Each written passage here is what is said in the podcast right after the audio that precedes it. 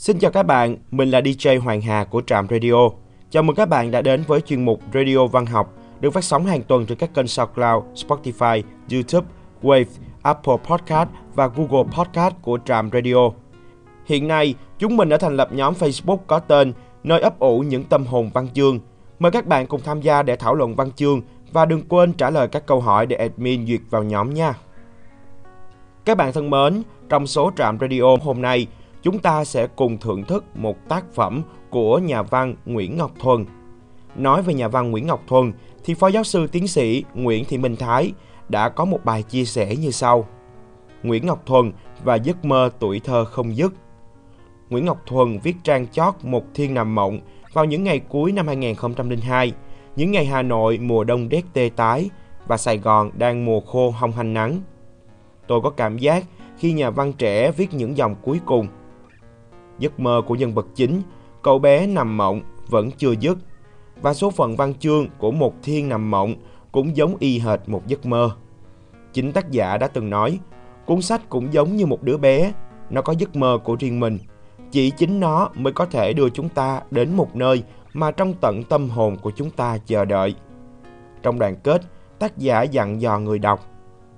Nếu buổi sáng ra vườn chạm phải con nhện đang uống giọt sương trên cành hồng phía mặt trời mọc, thì hãy đọc câu thần chú này. Này là giọt sương, gieo trên cành thấp, gieo lên trời cao, gieo lên mảnh đất này, như ba điều ước hình trái tim. Một trái tim màu đỏ, một trái tim màu xanh và một trái tim, em biết nó màu hồng. Có thể nói Nguyễn Ngọc Thuần đã chọn thi pháp cổ tích cho những trang văn xuôi của anh, mà Một Thiên Nằm Mộng là một tác phẩm minh chứng rõ nét nhất. Cậu bé nhân vật chính đã nhìn đời trong giấc mộng hàng đêm và bay bổng trên đời thường vốn dĩ nhiều tục lụy.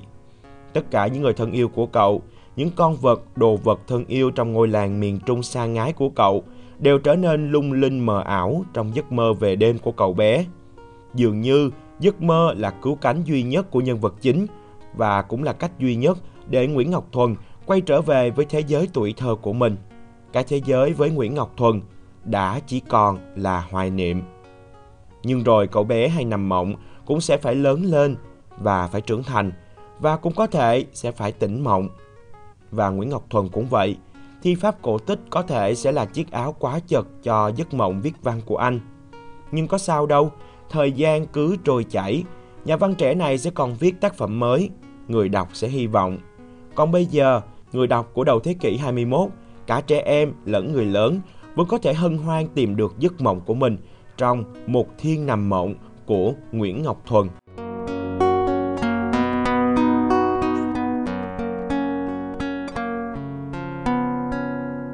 Một Thiên Nằm Mộng Trong giấc mơ em nằm nghiêng, cùng đàn sẻ tóc nâu, và em nghiêng chút nữa, bầu trời đi lộn đầu. Trong giấc mơ em thích buồn, vừa buồn lệ vừa dài.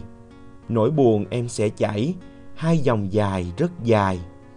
Trong giấc mơ em làm anh, một ông anh tay to, nắm một đàn em nhỏ, vừa nắm vừa than thở. Ôi đàn em dại khờ, khuôn mặt đầy giấc mơ, ngu si mà thấy ghét. Bây giờ em vẫn nằm, vừa nằm em vừa mơ, em muốn nghiêng xuống nữa. Em thích mình đau khổ, đau khổ và nằm nghiêng. Khi nằm nghiêng em thấy đau khổ nhiều quá chừng. Hôm qua em thức dậy, đau khổ đã hết rồi. Buồn sao lại thế nhỉ? Không kéo dài hết đêm. Trong mơ em thích cười, nụ cười dài hai giây và một nụ đau khổ kéo dài hơn ban ngày. Mẹ gọi em hai lần, em trốn vào giấc mơ. Em đi đường cửa sổ, em đi đường chim bay. Một con chim thật lớn lạc đường trong ban ngày. Đó là bài thơ em làm khi ngủ dậy. Em thích mình đau khổ lắm, vì lúc đó mẹ sẽ đến bên em, vừa cười mẹ vừa nói, ôi cái cục đau khổ của tôi. Đôi tay mẹ chạm vào em như chạm vào đau khổ, từng ngón tay mềm mại và nương nhẹ.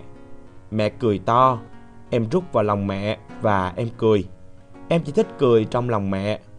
Mẹ hay nói em là con sâu, một con sâu nhỏ. Đố con, mẹ yêu con cái gì nhất? Tất nhiên mẹ yêu con sâu rồi. Con mắt là nơi mẹ yêu nhất. Mắt sâu. Mẹ chẳng nói vậy là gì? Nhưng hình như mẹ vẫn thích em trả lời. Tuyệt cú mèo, tuyệt mắt mèo, mắt mèo hoang. Em thích mẹ nói em có con mắt mèo hoang và giả thú. Một con sâu có con mắt giả thú. Sáng hôm nay em không muốn thức dậy. Đã nhiều năm nay em không muốn thức dậy. Em thích giấc mơ. Trong mơ em sẽ đi êm ái như bằng lông hồng. Em sẽ đủng định ở đó. Anh em nói. Dậy đi cái thằng lười biếng. Anh giật phăng chiếc mền của em như cuốn giấc mơ của em thành một cuộn. Em nhắm chặt hai mắt lại thì đố ai lấy được giấc mơ đó. Em nhồn nhột trong người. Em biết ngay là anh đang lấy cái chổi lông gà phơ phơ trên mũi em. Em cười, nhưng em vẫn nhắm mắt. Hãy thử mà xem khi chúng ta cười và nhắm mắt, cứ như đang cười trong bóng đêm. Em thích mình phải ngủ thêm nữa. Đêm qua em nằm mơ thật ít. Đã vậy khi mơ em còn giật mình vì con mèo làm đổ chiếc ly thủy tinh. À, em đố câu này, con mèo có nằm mơ hay không? Ha ha, làm gì trả lời được? Mẹ cười hề hề, hít hít, ha ha. Bố cười ha ha. Tuyệt mắt mèo hoang và giả thú. Anh em nói, con mèo làm sao mà biết mơ? Em hay nhìn con mèo rồi tưởng tượng lúc nó biến thành con cọp khi nhìn thấy nó nằm co. Em biết rằng khi nó biến thành con cọp, nó sẽ không biết cọ mình trên cổ ghế đâu. Nếu mẹ biến thành cọp, mẹ vẫn dịu dàng. Em chắc vậy, làm sao mẹ có thể gầm được? Chưa bao giờ, không bao giờ. Bây giờ em vẫn thích ngủ và nằm mơ, mặc dù cái chăn anh Toàn đã tịch thu rồi. Không có giấc mơ trong chăn thì sẽ có giấc mơ ngoài chăn. Sợ gì? Em đang bay từ cánh đồng nhiều chim sẻ. Hóa ra những con chim sẻ và con mắt bé xíu, chúng vẫn có thể nhìn hết cánh đồng. Đố ai biết chim sẻ có mơ không? Dậy đi con. Mẹ lại gọi em. Mẹ gọi em bằng ngón tay mềm, không như anh Toàn, cái chổi lông gà thật nhột. Tay mẹ ấm như được hơ lửa. Mẹ lấy ngón tay than hồng chạm vào lông mi lành lạnh của em. Sao mẹ cứ gọi con hoài vậy? Con đang mơ mà. Em nói và úp mặt xuống gối. Ngày nào mẹ cũng làm biến giấc mơ của con. Mẹ cười khùng khục bên má của em.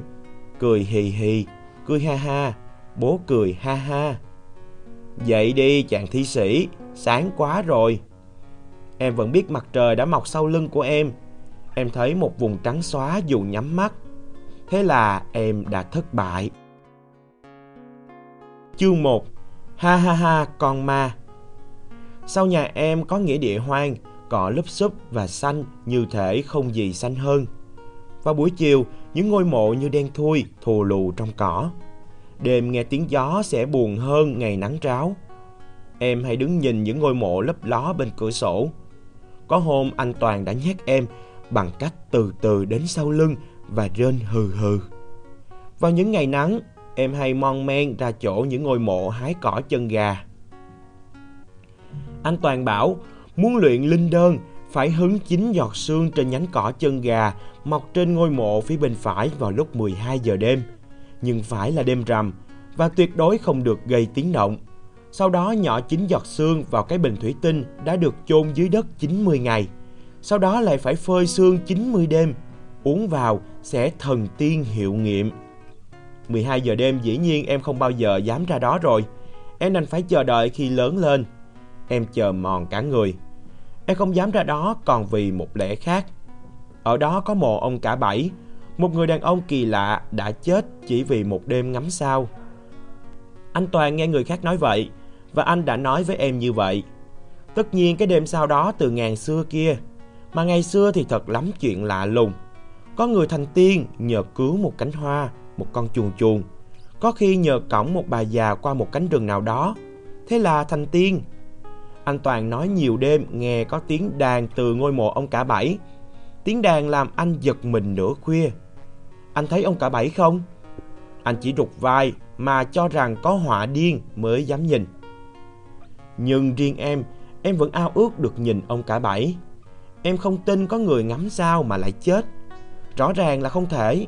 Em vẫn ngắm hàng đêm. nhưng em vẫn tin có ông cả bảy nằm ngắm sao. Những ngôi sao ngày xưa thời ông cả bảy còn sống có giống bây giờ không? Mẹ bảo bây giờ vẫn vậy, chỉ khác là không ai ngắm sao suốt một đêm như ông mà thôi.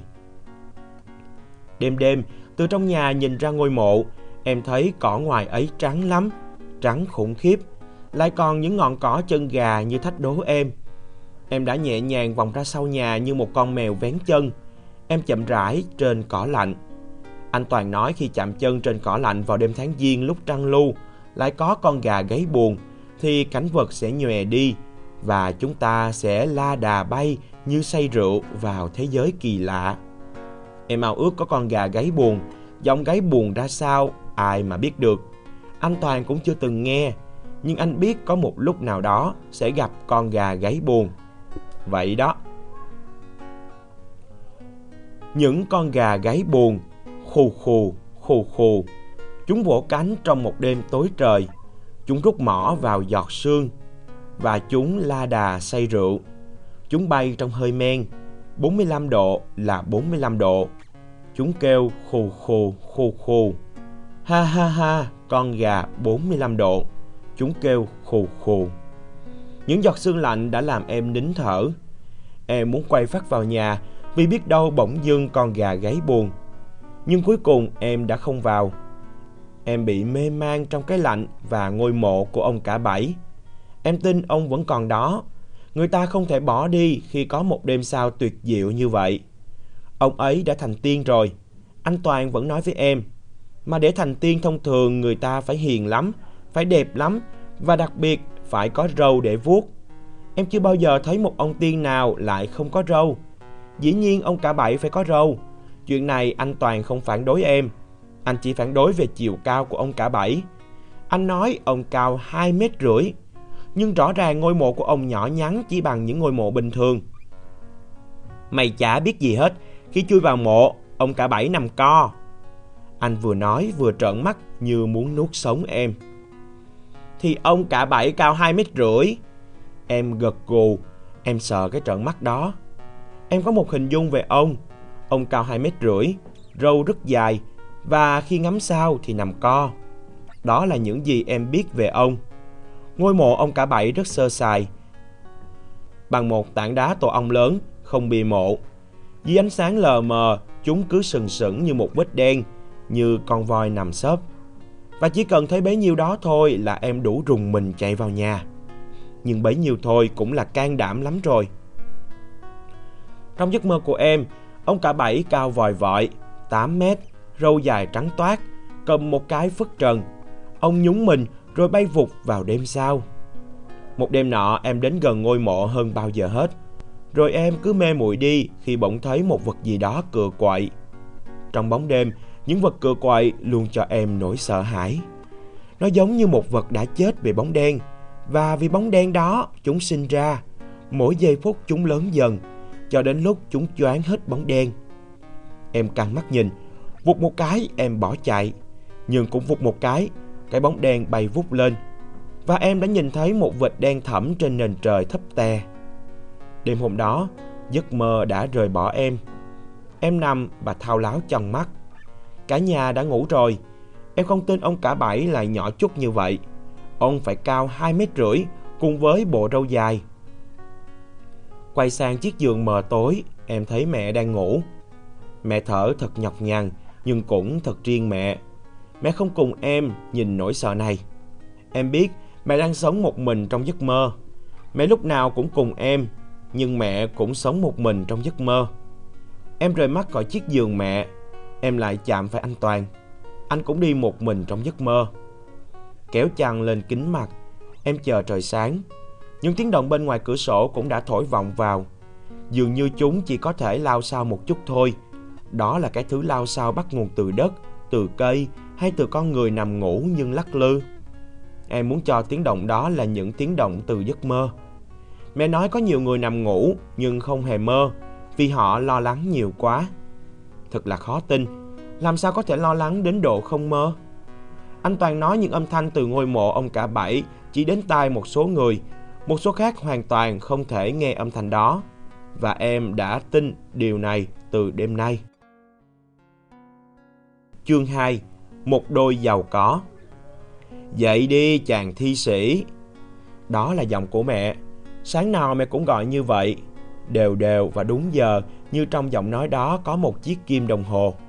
Nó sẽ reo lên bằng âm thanh. Dậy đi, bằng Dậy đi, chàng thi sĩ. Nếu không dậy, Nó sẽ reo lần thứ hai.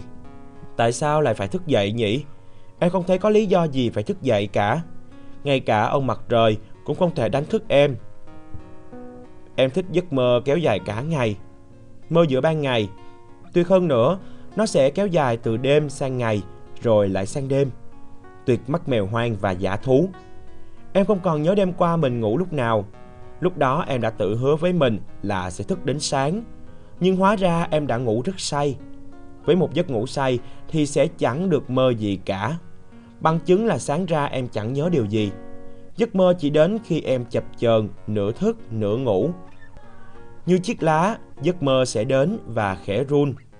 Em cũng không tài nào nhớ nổi vật gì đã cựa quậy nơi mộ ông cả bảy Nhưng chính xác là nó đã cựa quậy và vụt bay lên Chẳng lẽ là một con chim nó không thể lớn như vậy.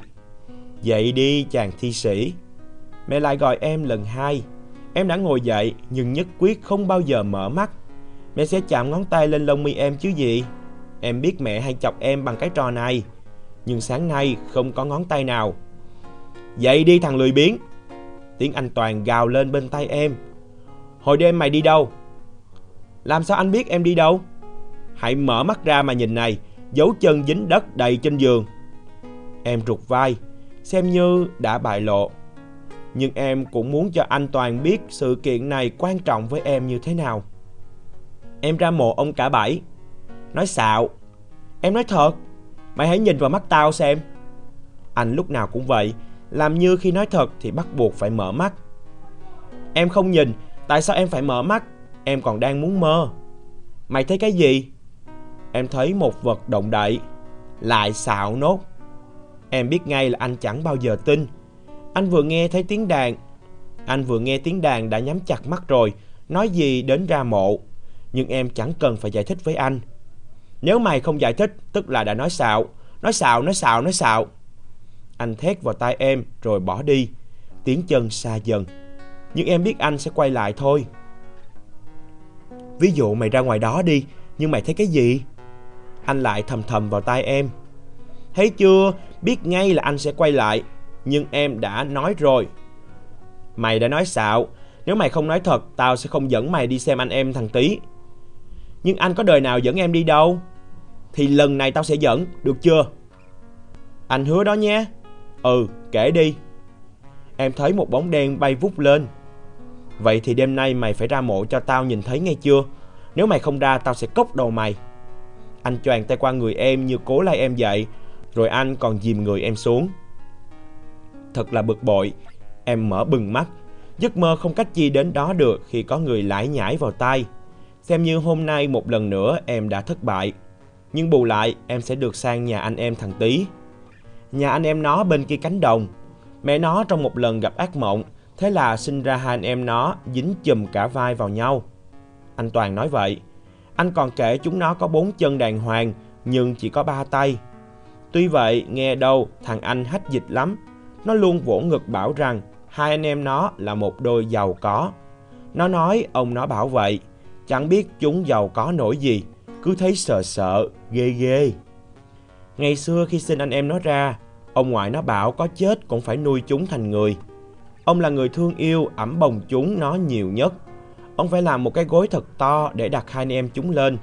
Người ta không thể ẩm đều một lúc hai đứa trẻ được ẩm song song, không được chênh. Đã vậy chúng còn khóc ré, cào cấu mỗi khi chúng giận dỗi điều gì. Cả hai anh em đều lười biếng ăn uống. Mà cũng đúng thôi, ăn làm gì cho mệt. Trong khi thằng kia không cần ăn cũng được no. Chúng nó cứ nạnh nhau. Thằng anh ăn một muỗng thì thằng em phải ăn một muỗng. Cực nhất vẫn là chuyện chúng trái tính trái nết. Đứa đòi ăn cá, đứa đòi ăn thịt. Có đứa còn cho rằng khi ngủ nằm nghiêng mới thích. Thằng em thấy đứa nào ngủ nằm nghiêng thì quý lắm, điều ra ngọn ngành. Tại sao mày thích nằm nghiêng? Khi nằm nghiêng thì giấc mơ có bị nghiêng không? Không hả? Thật không tin nổi. Con mắt mình nó nghiêng mà. mà cũng ngộ thật. Em cũng không biết tại sao khi mình nằm nghiêng, giấc mơ vẫn cứ thẳng, thẳng tắp. Còn nằm thẳng thì thẳng. Còn nằm thẳng vẫn thẳng luôn. Nhưng làm sao chúng có thể nằm nghiêng được? Chúng chỉ có thể cùng nằm ngửa nhìn lên trần nhà hoặc nằm sấp úp mặt xuống gối. Có một lần, khi chúng vừa tròn 2 tuổi, thằng anh nằm trên giường, còn thằng em lại rơi xuống đất. Chúng cứ cù cưa ở đấy, khóc ré lên.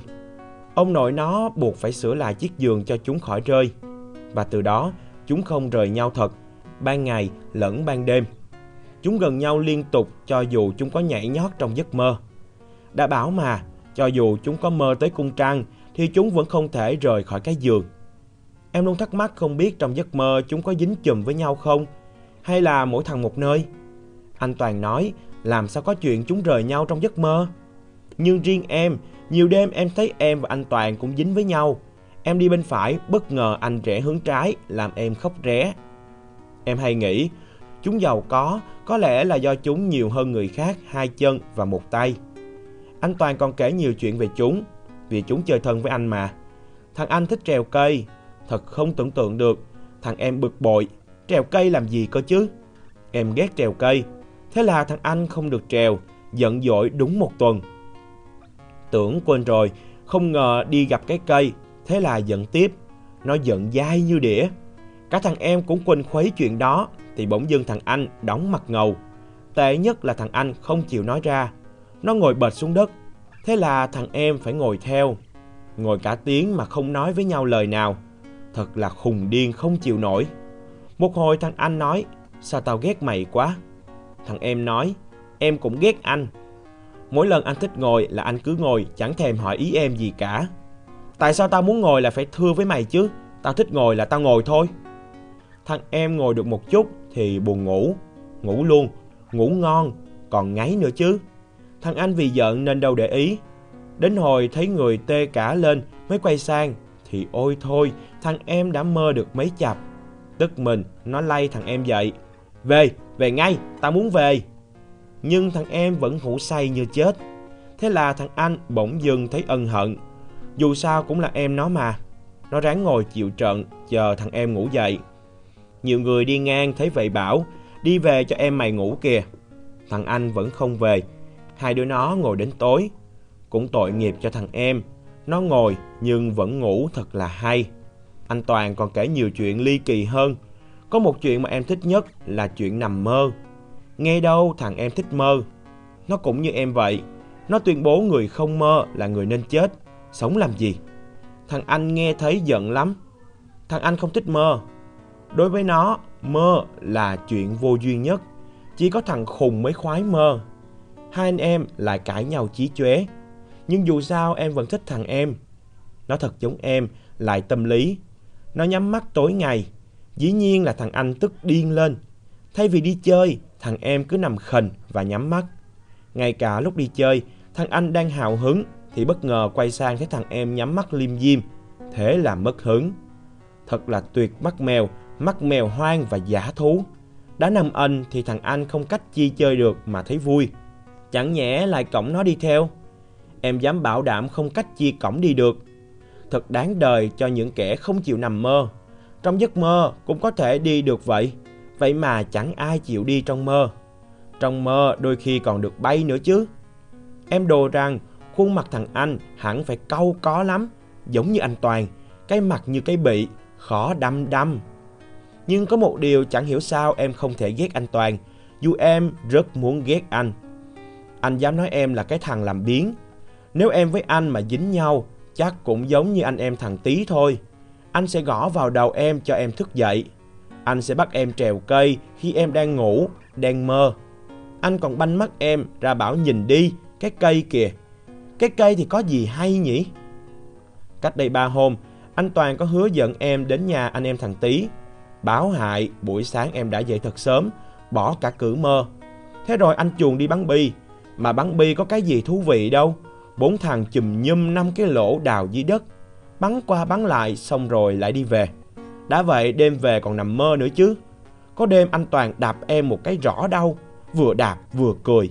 Chết mày chưa, cái tội bắn dở. Ngay cả giấc mơ tuyệt đẹp thay vì được bay được gặp người ở thế giới khác, thì anh chỉ thấy những hòn bi thôi. Tội thật. Em ghét bắn bi còn vì một lẽ khác. Vì nó mà em không được ghé thăm anh em thằng Tý. Em muốn làm quen với thằng em. Em không thể tưởng tượng được sẽ thú vị biết chừng nào khi hai đứa cùng nhắm mắt, cùng nói chuyện về giấc mơ của mình. Đảm bảo sẽ mơ nhiều hơn vì em không dính chùm với anh Toàn. Anh muốn đi bắn bi thì cứ việc, không phải dẫn em theo. Còn thằng Tí Anh đâu được như vậy. Nó phải đánh thức thằng em, nó phải kéo thằng em ra sân. Chưa kể lúc bị phạt, thằng em bỗng dưng phải chịu phạt theo. Thật điên khùng. Nếu là em, còn lâu em mới chịu vậy. Nhưng mà anh em thằng Tí có bực nhau không nhỉ? Chắc chắn là phải bực. Không có lý do gì không bực chuyện này. Bực mắt mèo hoang và giả thú ấy chứ. Nhưng chẳng hiểu sao em vẫn nghĩ chúng chẳng thể nào ghét nhau được.